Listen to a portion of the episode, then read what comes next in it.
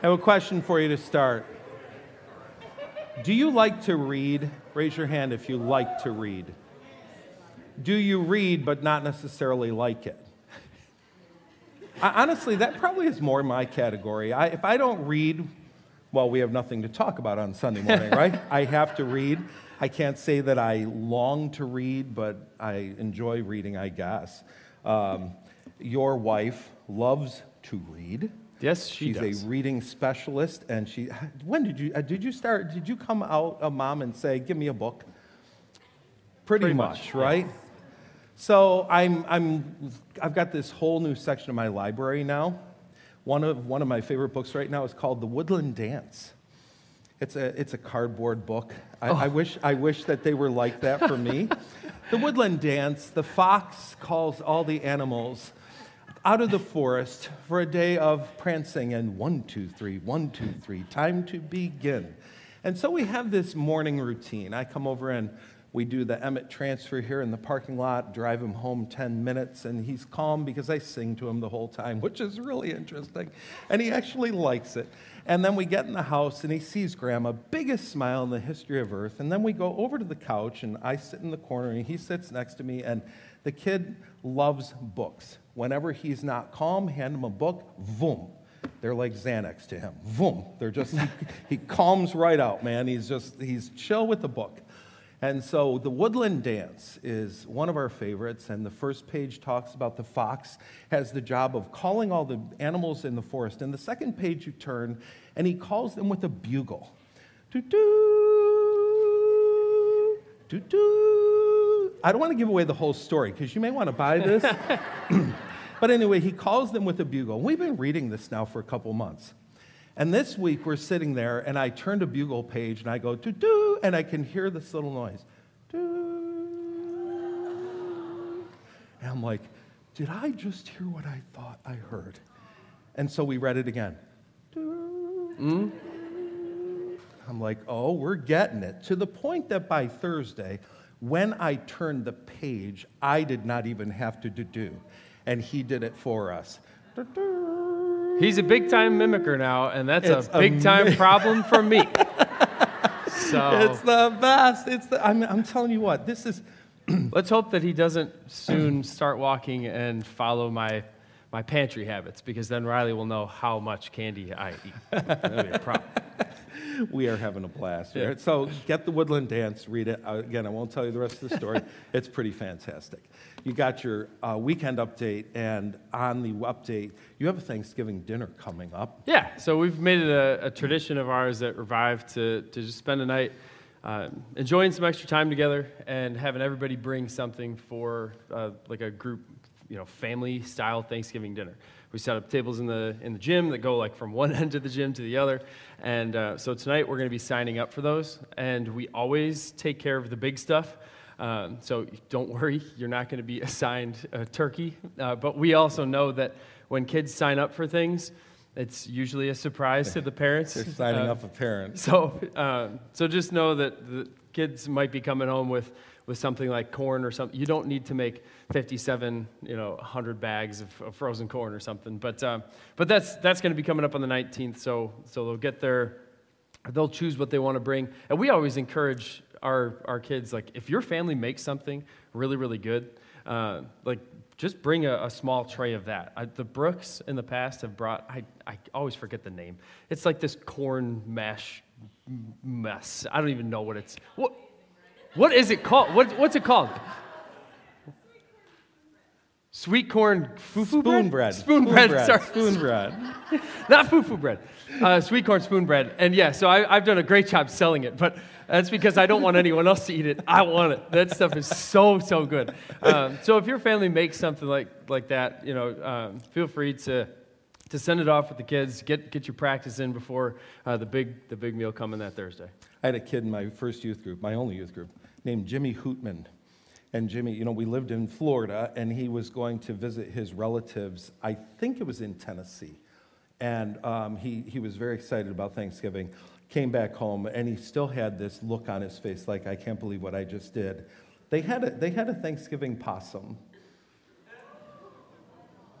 Not kidding. That's different. If you have Thanksgiving possum, please don't bring it, okay? just, no. just keep that to Keep your possums, So- your raccoons, like yeah, that's Yeah, right. Don't overly venture ew, that way. ew. I know, Yikes. I know. Thank you so much for all the stuff you brought this morning. It was fun. I mean, the boxes, the Yeah. gifts, we're already in great shape, and I know there's a second service to go. Yeah. Uh, Julie was just overwhelmed, near tears today, with, with everything that everybody is bringing. So that's really, really great. Yeah, we appreciate that too because our, our kids are going to be doing all that packing. So anything that wasn't prepackaged, we're, we're going to be putting it all together and making sure that it's all, all set. And because they, they have like specific guidelines and requirements on what can be wrapped and what can't be. So, um, so some of those they in the past, like they've literally shown on the website that uh, that they might rip open the gift if it's not wrapped properly. So we're going to take care of that, and it's it's going to be a really really cool thing. So thank you again for, for your generosity and for for helping us uh, do a service project. And Thanksgiving's not far away, which means the next month is coming, December 1st. We have a, a great Christmas program coming up, as well as the opportunity for our kids to be involved in a, in a choir, which I think you can still sign up for, given the fact that it's there. Register by the 19th, so you still have a few more days to go on that. we are in the middle of these practices, uh, diving into these practices together. We've been reading together. And again, I've just been so encouraged, a number of people that are going through Proverbs every day. This is our second run through reading a, a chapter of Proverbs every day. We read the chapter that corresponds with the date. So, for example, today is the 12th. We're reading Proverbs chapter 12. Uh, we're praying together three times a day. And one of the things we're doing on Sunday morning then is bringing one of those prayers to our time of communion. So today we'll be experiencing praying for the lost as we head into communion. And then let's stick around together. So we're, we're hanging out for seven minutes after the service. And, and I'm really, it's been a fun mix on this, right? It's been fun to see, you know, obviously the extroverts go, yay! The introverts go, I got to go to the bathroom. and, uh, but the problem is now the bathroom is crowded because you're all in there saying hi. So, anyway, uh, but it's been fun to have this time of just hanging out together. So, again, we're going to read, uh, we're going to do our Proverbs reading right now. And why don't we do this uh, a verse at a time, okay? So, you start with one. Whoever loves discipline loves knowledge, but whoever hates correction is stupid. I, you know, I, I love that they use that word, honestly. I know we teach our kids not to, you know, don't say stupid, but stupid is a good word. It can be. I mean, it really, classically, classically, stupid is, I mean, stupid. So uh, don't be stupid. Bible says so. Good people obtain favor from the Lord, but he condemns those who devise wicked schemes. No one can be established through wickedness, but the righteous cannot be uprooted. A wife of noble character is her husband's crown. Yay! But a disgraceful wife is a decay in the bones. Yikes. The plans of the righteous are just, but the advice of the wicked is deceitful. The word of the wicked lie in wait for blood, but the speech of the upright rescues them. The wicked are overthrown and are no more, but the house of the righteous stands firm. A person is praised according to their prudence, and one with a warped mind is despised. Better to be a nobody and yet have a servant than pretend to be a somebody and have no food. I love that one. Uh, we literally had uh, friends in St. Louis who bought the, the most beautiful house they could buy so that everybody would see their beautiful house and there was nothing inside. But everybody thought they had a great house, you know? And I mean, that's what this verse is speaking to, right? Don't pretend to be something you're not. The righteous care for the needs of their animals, but the kindest acts of the wicked are cruel. I love that. It actually talks about taking care of Griffey. That's awesome. Those who work their land will have abundant food, but those who chase fantasies have no sense. The wicked desire the stronghold of evildoers, but the root of the righteous endures. Evildoers are trapped by their sinful talk, and so the innocent escape trouble. From the fruit of their lips, people are filled with good things, and the work of their hands brings them reward. The way of fools seems right to them, but the wise listen to advice. Fools show their annoyance at once, but the prudent overlook an insult. You may eh. want to just sit with that one for a minute. Fools show their annoyance at once, but the prudent overlook an insult. You don't have to grab every insult and run with it. Breathe. Go. An honest witness tells the truth, but a false witness tells lies. The words of the reckless pierce like swords, but the tongue of the wise brings healing. Truthful lips endure forever, but a lying tongue lasts only a moment. Deceit is in the hearts of those who plot evil, but those who promote peace have joy. No harm overtakes the righteous, but the wicked have their fill of trouble. The Lord detests lying lips. That's not the only time we're going to hear that in Proverbs. The Lord detests lying lips, but he delights in people who are trustworthy. The prudent keep their knowledge to themselves, but a fool's heart blurts out folly. Diligent hands will rule, but laziness ends in forced labor. Anxiety weighs down the heart, but a kind word cheers it up. The righteous choose their friends carefully, but the ways of the wicked lead them astray. The lazy do not roast any game, but the diligent feed on the riches of the hunt. Mm. In the way of righteous, there is life. Along, the path, along that path is immortality. Again, God, we thank you for your word, for its, for its simplicity and straightforwardness. That through what your word says, we can, we can know the right way to live. And we can also be corrected when we're walking the wrong path. I pray today that we would not just see Proverbs as a reading project, but that we would see that this is actually the way you want us to live and that we would walk in these truths. In Jesus' name, amen. So, we started a series last week. We're calling it Discerning the Will of God. I got to tell you, I mean, I, I appreciate the fact that God called me to teach. I love being able to take the Word of God, open it, and uh, hear what God has to say and talk about it with His people. And um, I enjoy series after series. And then every once in a while, a series comes along that I'm like, man, I love this series. And this is one of them. I mean, I'm so psyched about this. I'm not kidding. I, I got it all together last Monday, slides and all. I was ready. I was ready to send out an email to y'all saying, get back here. We got to go again. We got to go again. Because this is just, we need to hear. We need to understand. How do we discern the will of God? There's so many of us that are in the, in the middle of major decisions. We all make decisions all the time. Every day you're constantly making decisions. And then there are the major decisions of life. And honestly, God is in all of them. He's not just in the biggies, He's in all of them. We constantly should have our ear to God asking, God, what do you want? What's the path you want me to take? Where do you want me to go? Because every path leads to something exciting and amazing in, in terms of the adventure we're on with God. So, God, where are you taking me today? The simplest thing, a turn right or a turn left, can open a door that we didn't even know was there. God wants us to be, God wants to be in on our decision making. And so we started talking about the will of God. And as we did, we saw that, that the Word of God refers to at least three different uh, ideas regarding His will. It talks about His sovereign plan, that He is the creator of the universe and He has a plan for all things. And His plan cannot be thwarted. As much as it seems like evil rules, evil does not rule. God is over all things, He is sovereign. Uh, it talks about a moral pathway. The moral pathway is the do this, don't do that. This is right, this is wrong. This is wise, this is foolish. And so he ra- lays out for us his moral pathway. And then he has specific desires for each of us, an individual plan for each of us. All the days ordained for me were written in your book before one of them came to be. God has a plan for your existence. He has a reason that you exist in 2023 in Shanahan, in this place, in this time, with the people you're with. He has a plan for you.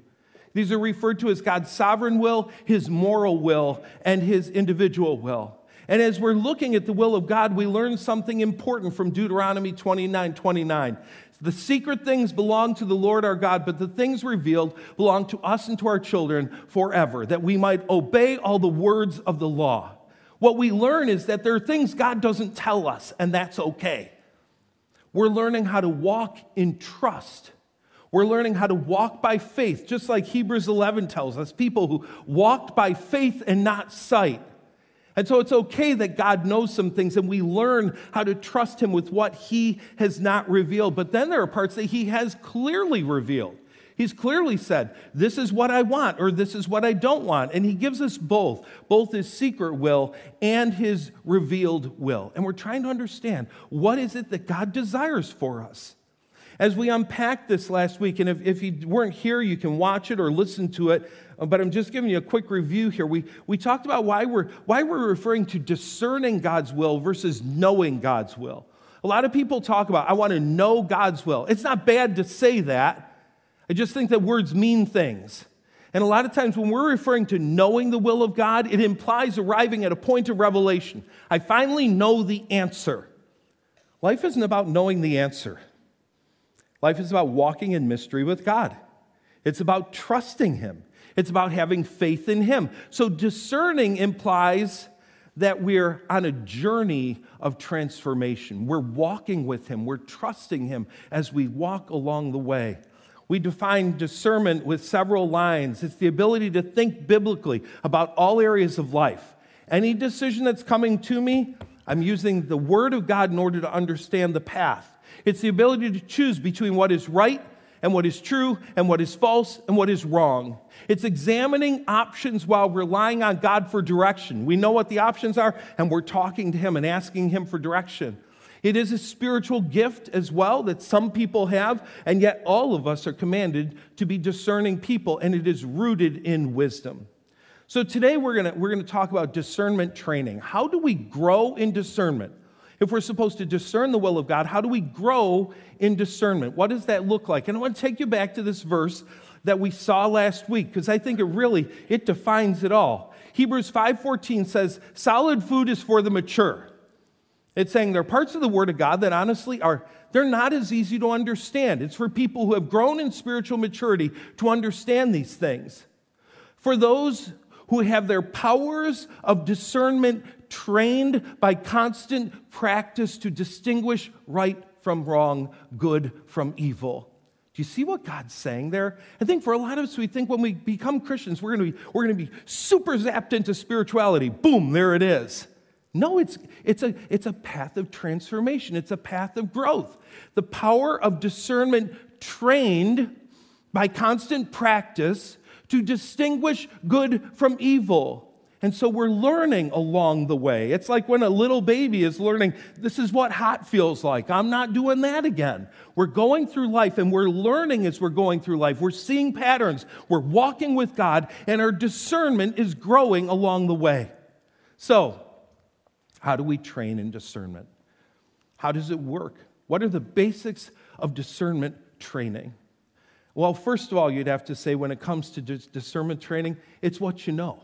It's what you know. It's that the things revealed belong to us and to our children forever and ever, that we may obey all the words of the law. It's what you know. God has given you this word. This is His revealed will to us. And we're to read it so that we can know what He wants. You can say, God, I don't know what you want. Well, that's pretty thick. He's already got a lot that He's told us, right? You may not know specifics of your life this day, but here's what you do know God has given an awful lot of commands that we're supposed to walk in, we're supposed to obey. It's what you know. God wants us to, every believer, not just the pastor and the missionary, every believer is supposed to get to know what's in the Word of God. Why?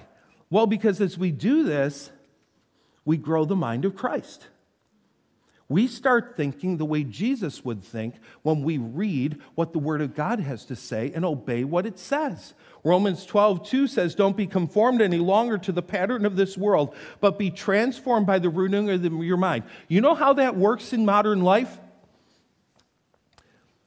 The spiritual person dives into this to understand the world and develop a worldview. The unspiritual person absorbs all the TikTok they can. And TikTok tells them what to think.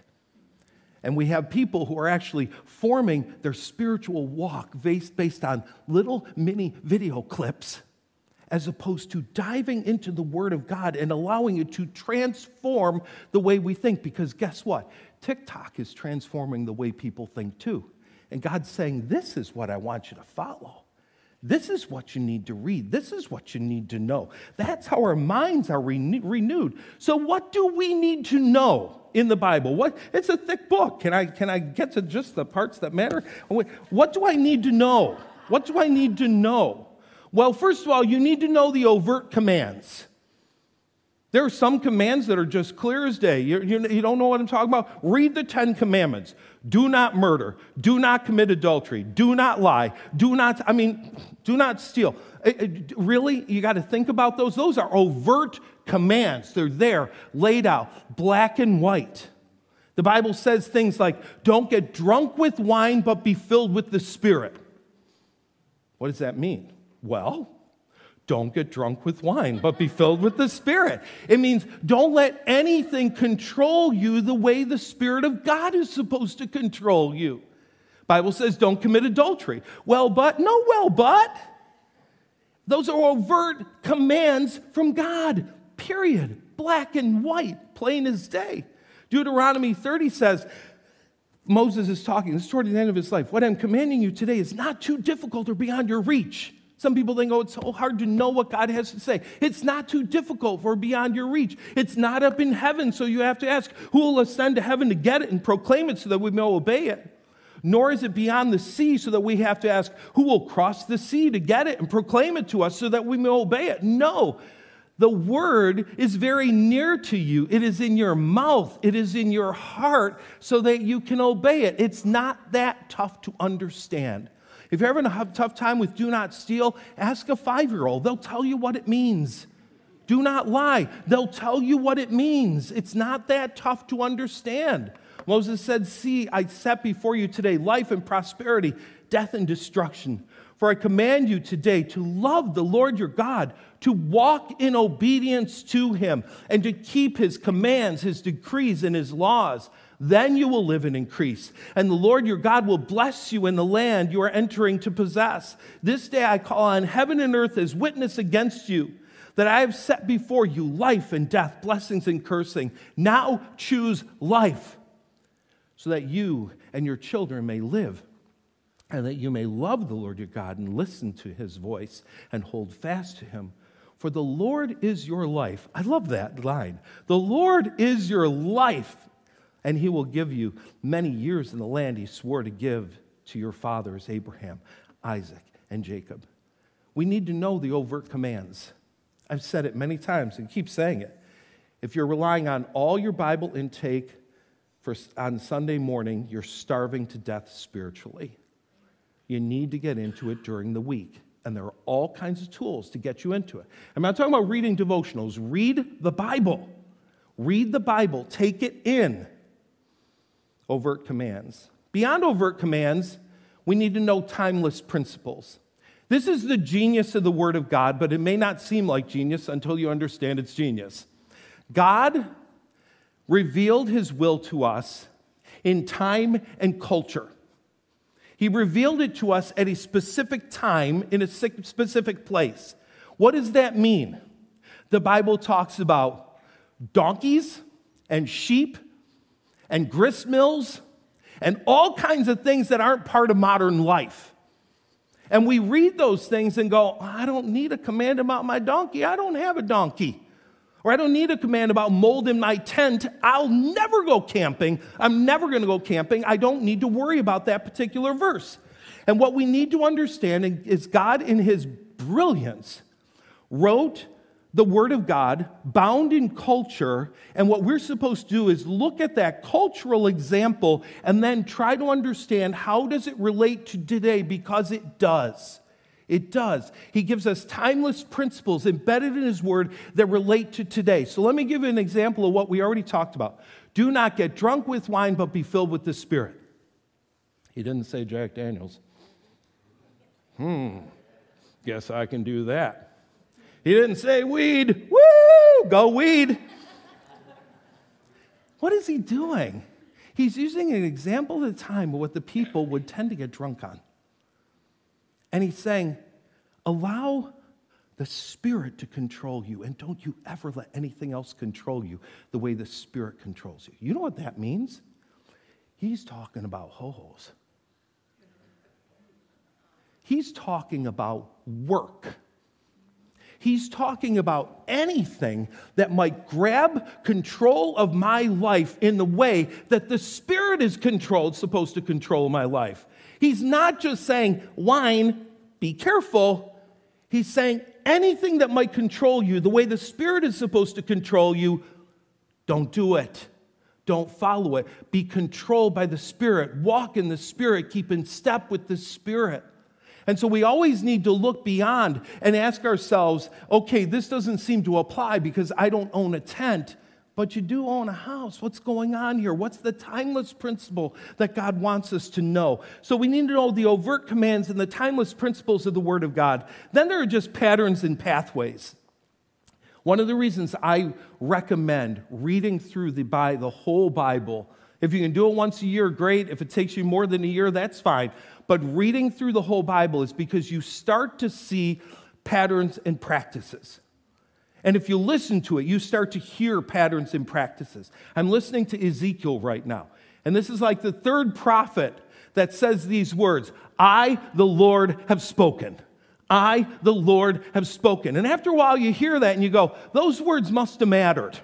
Something was going on there. But we also see patterns in the life of people we see patterns in the life of the people of God. So, you're reading about the nation of Israel, and they are stuck in slavery for 400 years. Who doesn't want to get out of slavery? And God miraculously delivers them through 10 plagues, and woo, party time, we're going, this is the best. And they hit the Red Sea, and oh, we should have just stayed back in Egypt, we're going to get slaughtered out here. And God parts the water, and they walk across on dry ground. Here's my question would you ever need to see another miracle from God?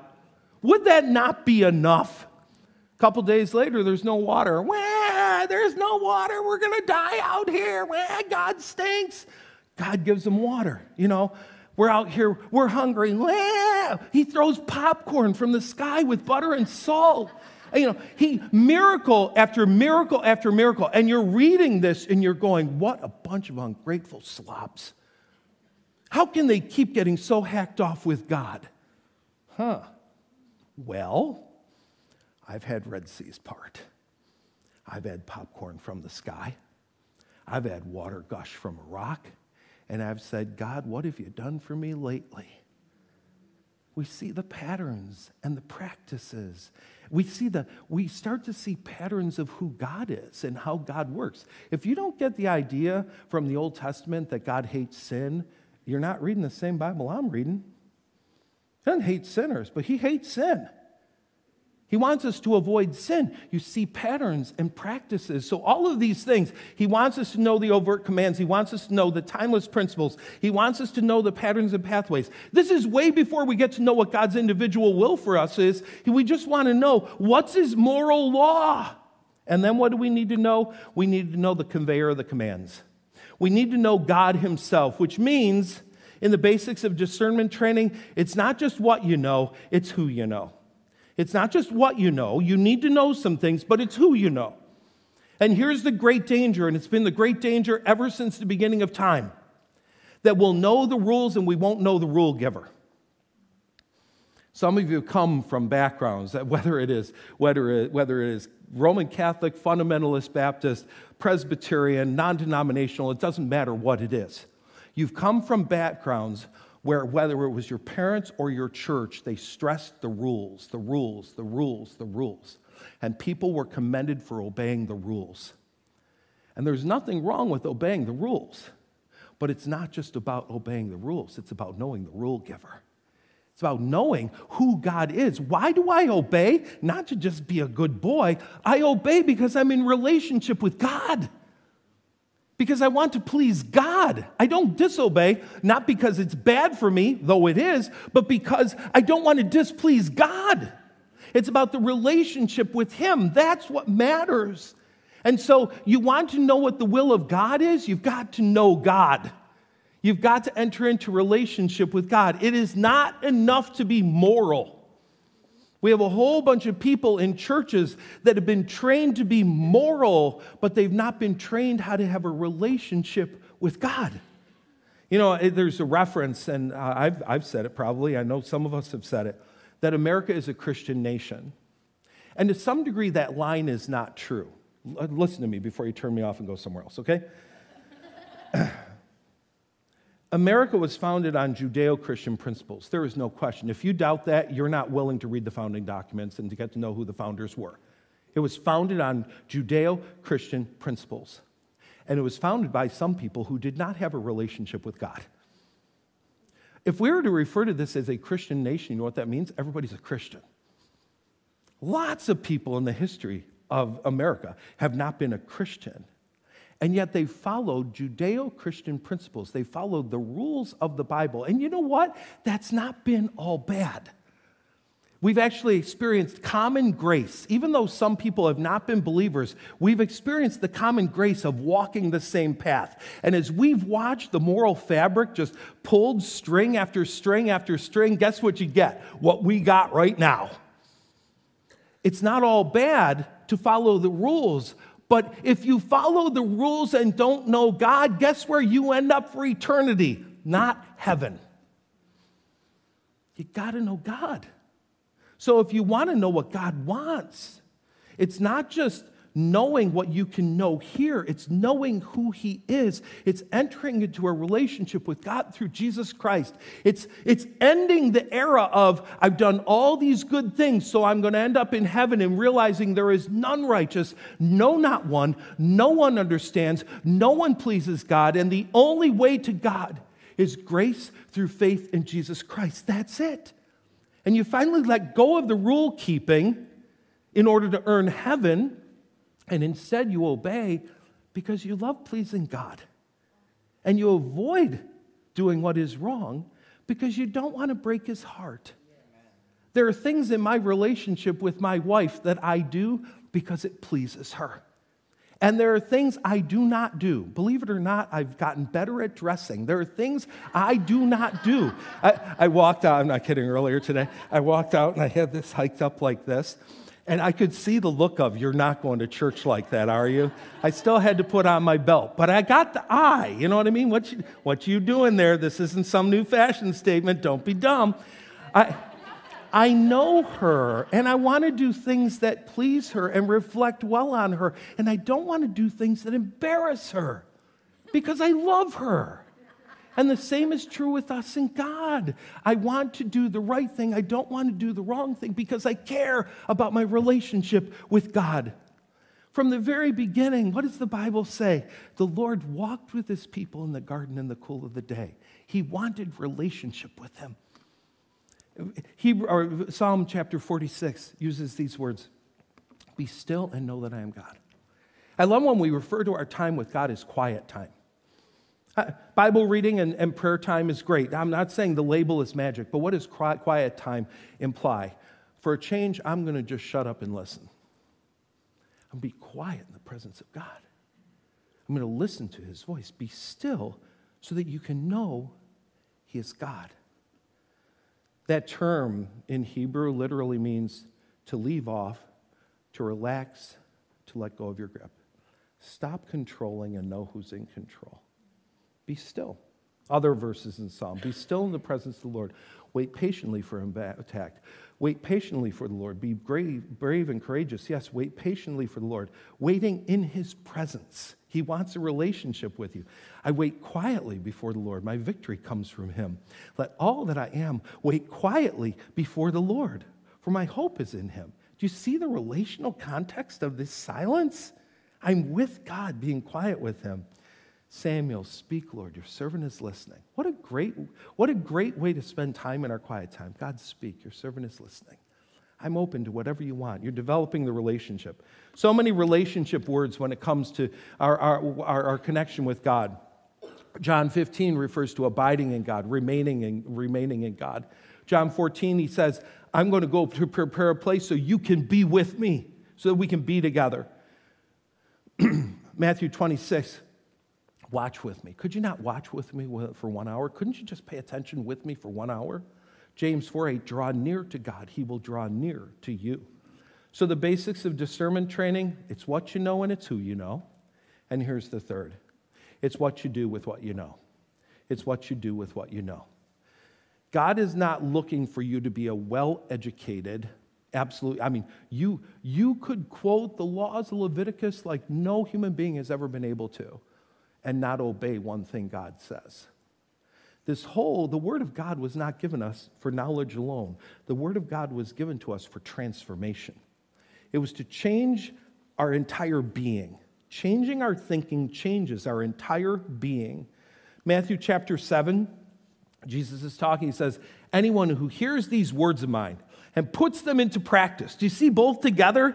He doesn't say everybody who obeys, who, who memorizes this sermon is cool. He says, no, you obey, you, you hear it, and you put it into the practice. Well, you're like the guy who built his house upon a rock as opposed to the guy who built his house upon sand. And when the storm came, this guy was able to stand in the storm, and this guy, swoosh, he was washed away. The rains came down and the flood. You know the song. Anyway, Jesus says it's not just about knowing, it's about doing something with what you know. He's not just looking for people who are well educated, he's looking for people who are being transformed by what they know. James 1 don't merely listen to the word and so deceive yourself. Don't say, I went to church today, so all is okay. No. Hear what the word of God has to say and do what it says. And then he goes on with this analogy of the person who does what it says is like, like a person who, who looks in the mirror and sees a mess and walks away and says, Oh, well, as opposed to doing something about it. This whole idea of doing what God says and relationship with God, this is where our relationship with the Spirit of God comes in. The Spirit of God is the one that's helping us to know the path we're supposed to take. He's the one guiding us along the way. Galatians 5 Paul says, walk in the Spirit. If you're walking in the Spirit, you won't gratify the desires of the flesh. A little, little further in the passage, he says, if we live by the Spirit, let's keep in step with the Spirit. I, I love that. I love that term. I understand walking in the Spirit, but keeping in step is me making sure I'm walking at the same pace as the Spirit. I'm keeping in step with the Spirit in my life. Jesus said that he had to leave. Why? So that the Spirit could, of truth could come and he would guide us in all truth.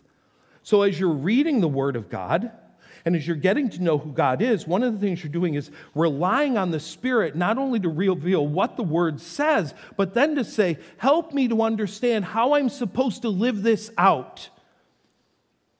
What happens is when we start messing with our relationship with the Spirit, we end up with discernment distortion.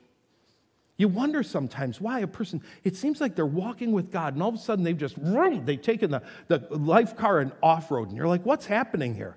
They're going through a discernment distortion. Why? Maybe they've chosen to grieve the Spirit.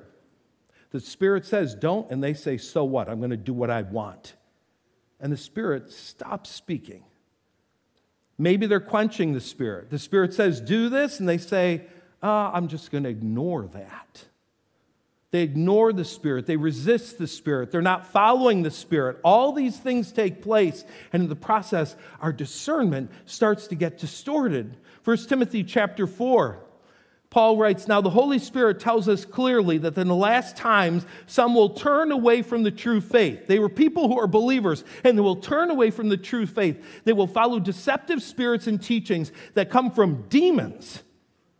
These people are hypocrites. They're liars, and their consciences are dead. They're dead.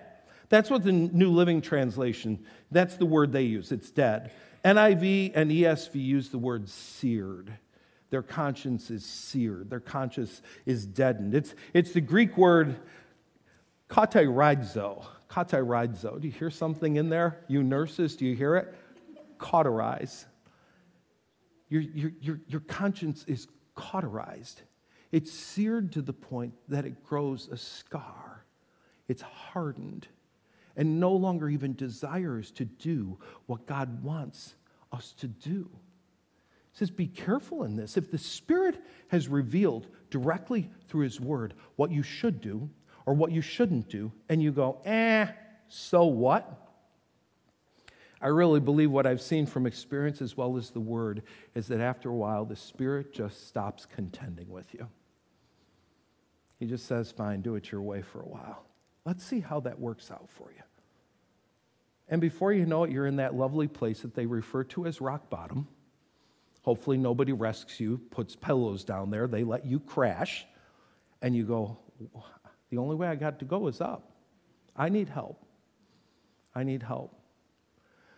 But when we enter into a consistent pattern of disobedience, a consistent pattern of ignoring the Spirit, a consistent pattern of turning away what God has to say to us, the Spirit just says, have it your way. And we wonder why we can't figure out what God wants for us. Because we're not doing what He clearly says already. He's given us so many things that we can know. See, where we have to come to is that place in Psalm 139 that we just say to God, Would you search me and know my heart? Test me and know my anxious thoughts. Point out anything in me that offends you. During a time of confession, you're doing the Lord's Prayer in the morning, and you come to that line about my trespasses, my sins, my debts. Might you just say, point out anything in me, Spirit, that offends you? Anything. And then don't be surprised that He will, because He will. Especially if you've been a believer for a while, you don't do overt sinful actions. You're great at sinning with your attitude sinning with your heart, sinning on the inside, and the Spirit will point it out, point out the hypocrisy of that. How do we get trained in discernment? You got to know this. It's going to take some work. And for the rest of your life, you get to train in this. And you know what's cool about it? It's not like at the end of the, your life, it's done. We'll, we'll get to know God throughout all of eternity. So get to know this, get to know Him enter into a relationship with Him, and then keep walking in that relationship. And do what He says. Do what He says. Walk in the Spirit. Keep in step with the Spirit. Don't let your, don't let your conscience become cauterized, seared, so you can't even hear what He's saying anymore. Father God, help us to discern your holy will. We want to know what you want. And the funny part is, you've told us so many things that you want. And we go, Yeah, I know that, but I want to know something else. No, Help us to obey what you have revealed. And as we obey what you have revealed, we know that you will, you will help us to, uh, to understand that individual path that you have for each of us. In Jesus' name, amen. So, as we're in communion now, like I said, every week for a while, we're going to do one of the three prayers that we're praying together. And the prayer we're looking at today is the prayer for the lost. And so, uh, this, this is exactly the way it's laid out. If you were to follow the words of this, uh, pro, of this pathway, uh, or perhaps you are like me, just midday pulling out a list of names and saying, God, these people need you. Give me compassion for them and use me however you might to bring them to yourself. So it starts with Luke 15 suppose one of you has a hundred sheep and loses one of them. He, doesn't he leave the 99 in the open country and go after the lost sheep until he finds it? And when he finds it, he joyfully puts it on his shoulders and goes home. Then he calls his friends and neighbors together and says, Rejoice with me. I found the lost sheep. I tell you, in the same way, there will be more rejoicing in heaven over one sinner who repents than over 99 righteous persons who do not need to repent. And so we pray for the lost by name. Ask the Holy Spirit to bring to mind people you know who are far from God. And as they come to your mind, pray for them. Ask God, the Good Shepherd, to go after them, to restore them, and to bring them to salvation. So, right now, bring names in your heart to God.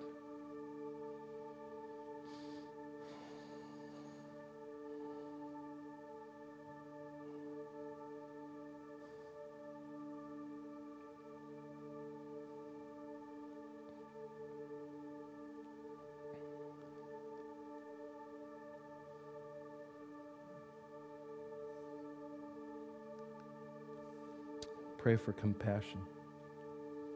Ask God to give you a heart for the lost, seeing as He sees and loving as He loves. Confess anything that is getting in the way of your compassion today. Too often we do not see lost people for what they are they're captives of the enemy. Give us compassion, God. Confess anything that is getting in the way of your compassion today.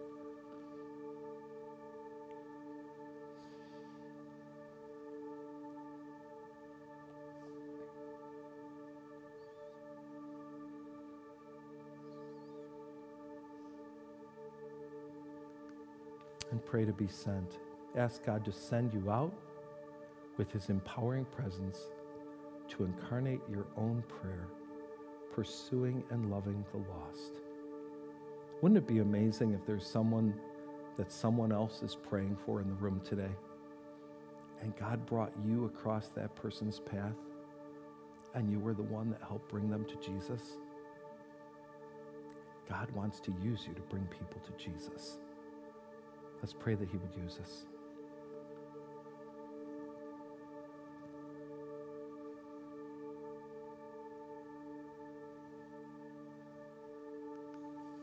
Let's take that prayer to communion. Tables on the side and at the back.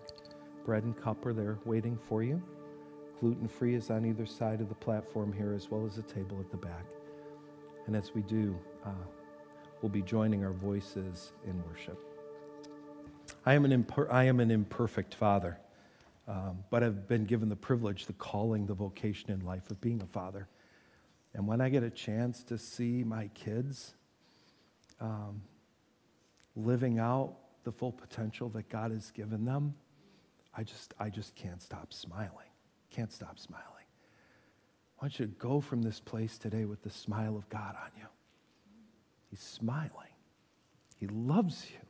And I tell you what, when you do what he says, huge smile comes across his face. Now, when you don't do what he says, he's kind of, uh, this kid, what am I going to do with them? but you know what? He's always saying, come home. Come home. Don't stay out there. You don't have to do this alone. Come home. Come home. He loves you. He really, really loves you. So, we're going to hang out for seven minutes. I'm going to give you some, uh, you know, some things you can do for those of you that this makes you tense. Uh, Lorraine's going to be over here. If you need to pray today, she'd be glad to pray with you. Brian's going to be over on this side. Uh, next week is that annual flag football game, the Turkey Bowl. I'm on injured reserve. Sorry, I'll just have to cheer. But um, if you want to know more about that, he'll be over here to talk to you about that. And for the rest of you, you know, I'm just telling you flatly, it's never easy to say, Hi, my name is. It's not. Get over the delusion that it's the easiest thing in the history of earth. It's not. But I'll tell you what, once you get past that and you start to talk, it's amazing that you find a friend. So just take the risk of saying hi. See you later.